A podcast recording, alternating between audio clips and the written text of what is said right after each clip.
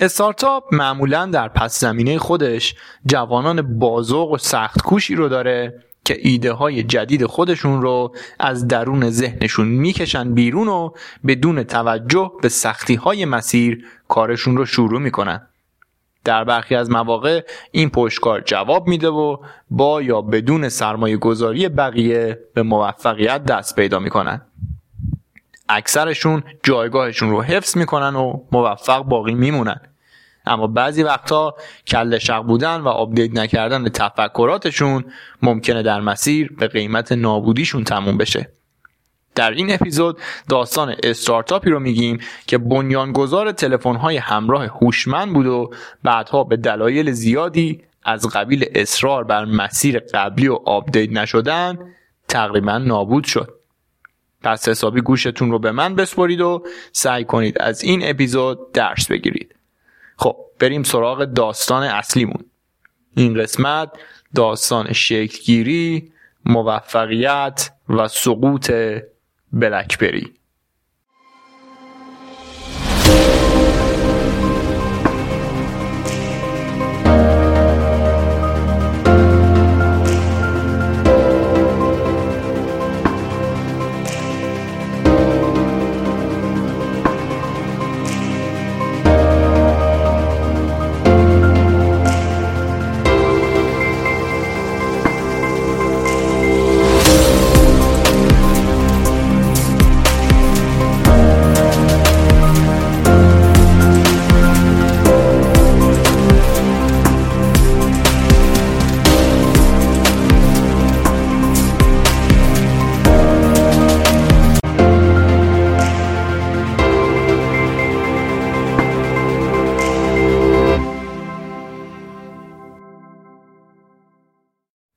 برای شروع داستان باید بریم به سال 1984 در شهر واترلو در ایالت اونتاریو و کشور کانادا.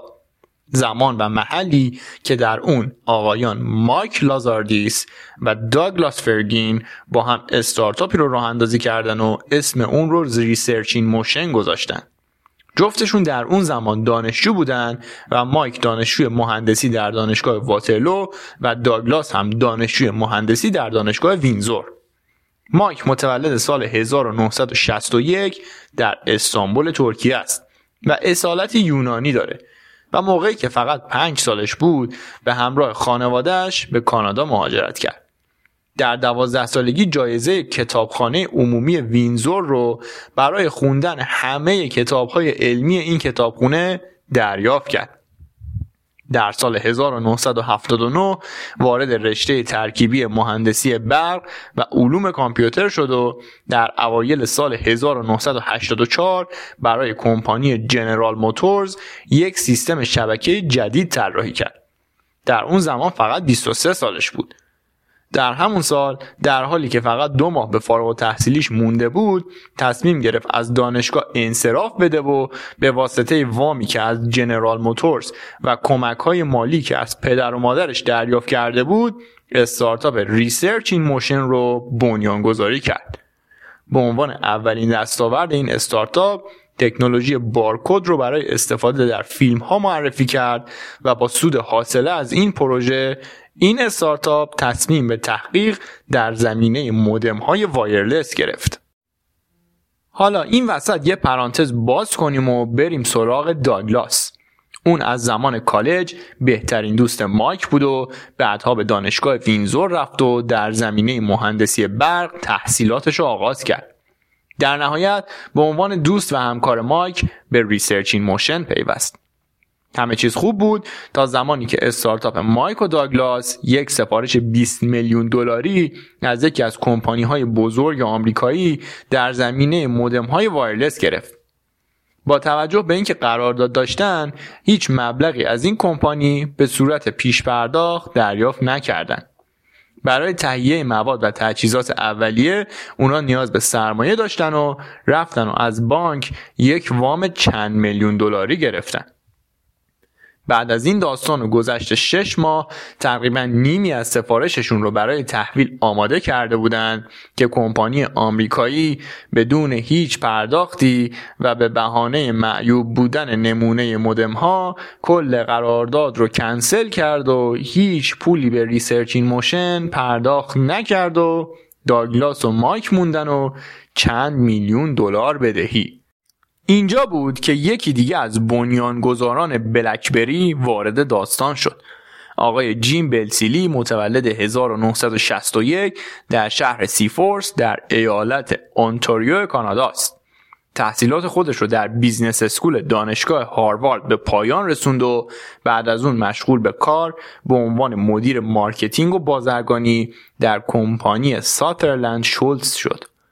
این کمپانی بعدها در سال 1992 به گروه ولمر فروخته شد و آقای بلسیلی هم به همین دلیل از این شرکت اخراج شد. در زمان فعالیتش در این شرکت مایک و داگلاس برای جذب سرمایه برای گوشی های ساخت خودشون که اولین نمونه از BlackBerry بود به این کمپانی و شخص جیم مراجعه کردن و با جواب منفی جیم مواجه شدن بعد از خروج جیم از این کمپانی این بار جیم به سراغ Research In Motion رفت و بهشون گفت ارائه محصول شما با وجود اینکه محصول خوبی دارین بدترین ارائه ای بود که در عمرم دیدم جیم با پیشنهاد مدیر عاملی مشترک با مایک و ارائه مبلغ 125 هزار دلار سرمایه اولیه به Research In Motion پیوست و تصمیم به نجات این شرکت از منجلابی که در اون قرار داشت گرفت. جیم برای قدم اول به سراغ کمپانی های ارائه دهنده خدمات مخابراتی و سیم کارت رفت و ازشون خواست اولین device BlackBerry رو تحت شبکه خودشون در بیارن.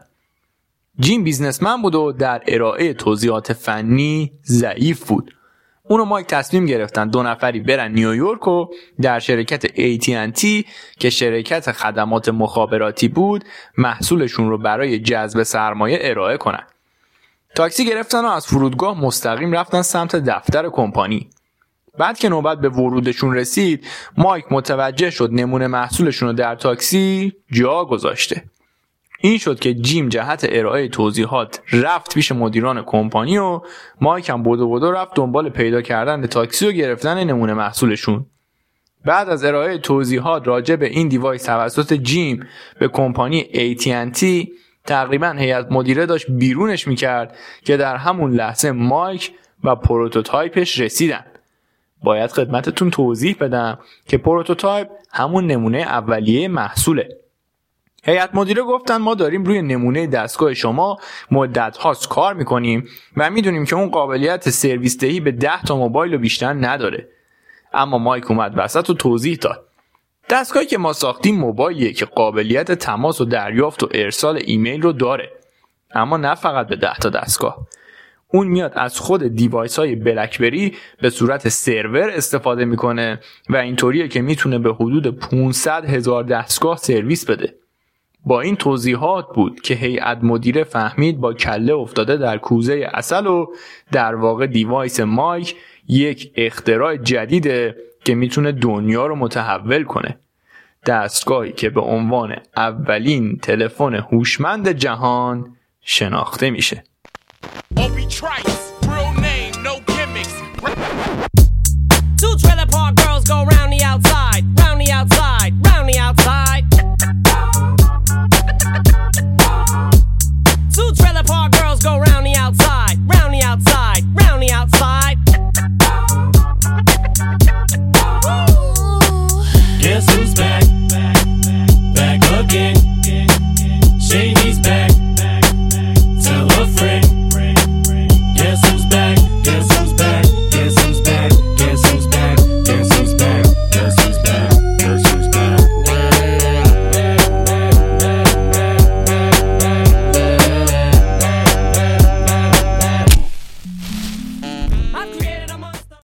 خلاصه هیئت مدیره AT&T با سرمایه گذاری و قبول شبکه برای بلکبری موافقت کرد و این کمپانی شروع به بازاریابی اولین تلفن همراه هوشمند جهان کرد.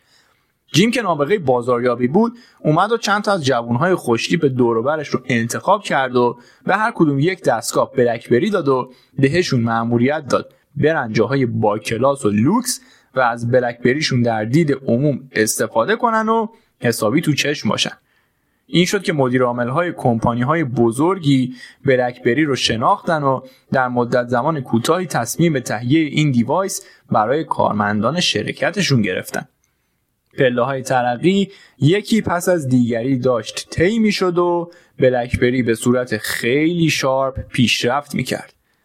اولین گوشی بلکبری با توجه به سیستم امنیتی خیلی قویش و سیستم رمزنگاری پیامهاش شبکه جدید پیام رسانی رو ساخت که می‌تونست بدون نیاز به مخابرات و فقط با اینترنت پیام های متنی رو ارسال و دریافت کنه و این اولین بار بود که همچین امکانی توسط یک کمپانی معرفی می‌شد و بازار رو کاملا متحول کرد.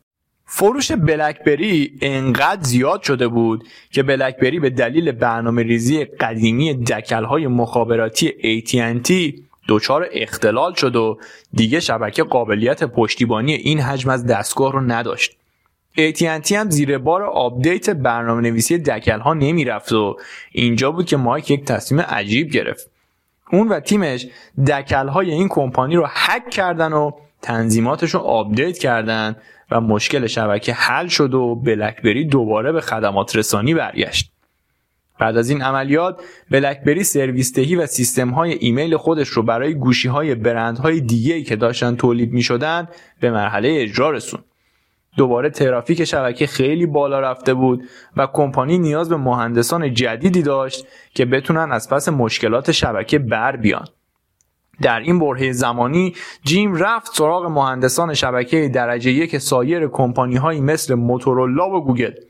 با پیشنهاد سهامی نظیر 10 میلیون دلار این مهندسان رو استخدام کرد و به کمپانی برد این شد که با کار شبانه روزی وضعیت شبکه به حالت نرمال خودش برگشت.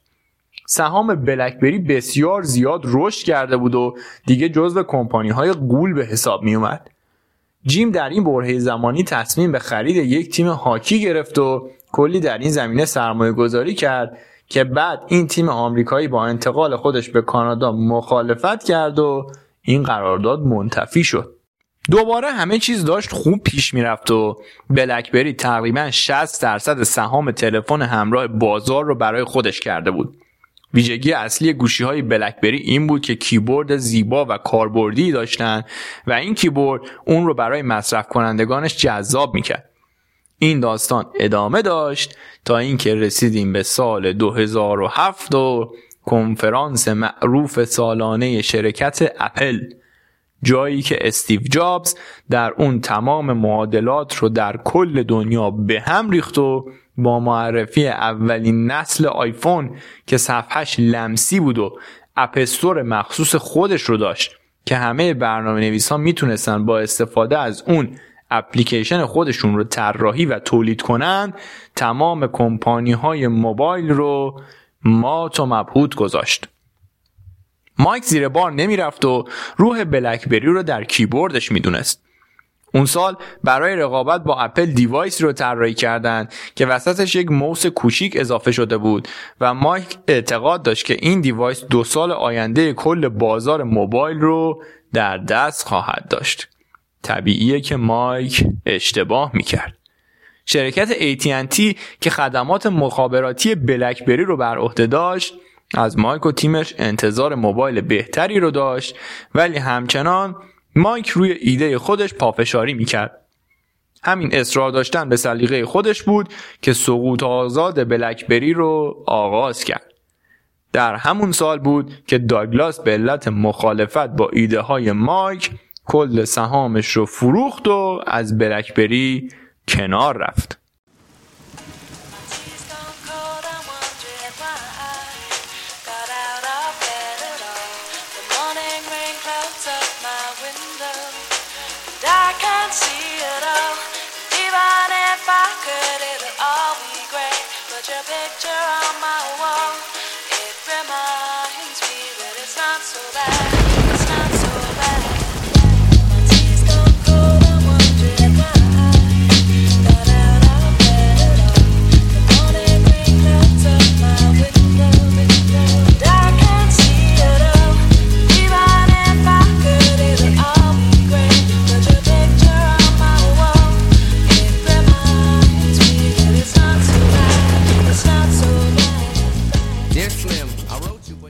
در سال 2010 بالاخره بلکبری زیر بار صفحه لمسی برای موبایل هاش رفت که خیلی دیر بود.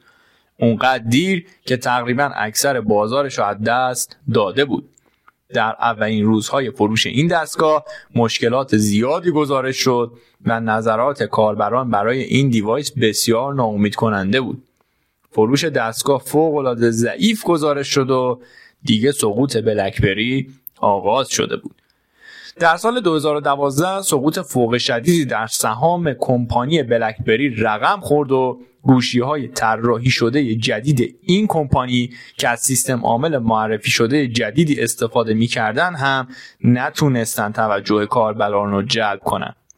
در این دوران بود که سلبریتی های نظیر باراک اوباما، هیلاری کلینتون، کیم کارداشیان و مارک زاکربرگ هم که تا اون زمان از بلکبری استفاده می‌کردن به آیفون مهاجرت کردن. در همین دوران بود که اتفاق جدیدی هم افتاد و جیم توسط سازمان بورس متهم به سوء استفاده از اوراق بلکبری برای استخدام کارمندان جدید شد و 135 میلیون دلار هم جریمه شد. این پایان جیم در این کمپانی بود و بعد از این داستان از بلکبری جدا شد.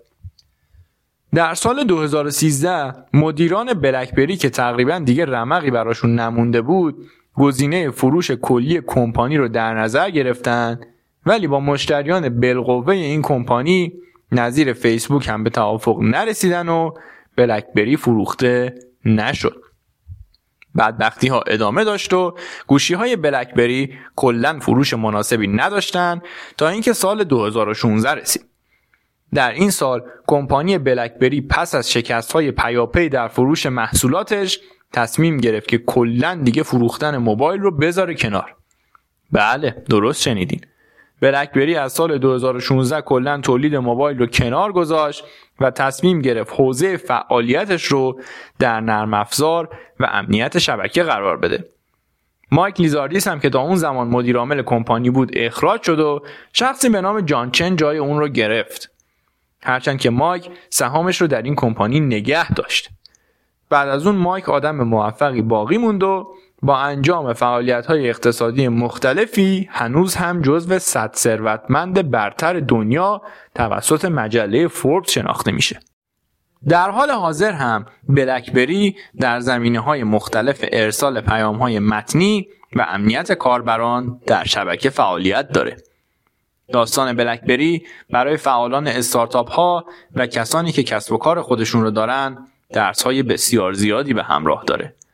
تغییر نکردن در دنیای امروز که خودش مدام در حال تغییره می‌تونه به قیمت زمین خوردن استارتاپی چند میلیارد دلاری تموم بشه. انسان در مقابل تغییر مقاومت می‌کنه و همین مقاومت که گاهن روزگارش رو سیاه می‌کنه. خب این اپیزود هم به پایان خودش رسید. امیدوارم که از شنیدنش لذت کافی رو برده باشید و اگر اینطوره ازتون می‌خوام که به دوستانتون معرفیش کنید که بتونه انرژی ساخت اپیزودهای بهتری رو هم در آینده به من تزریق کنه امیدوارم شاد و موفق باشید و بمونید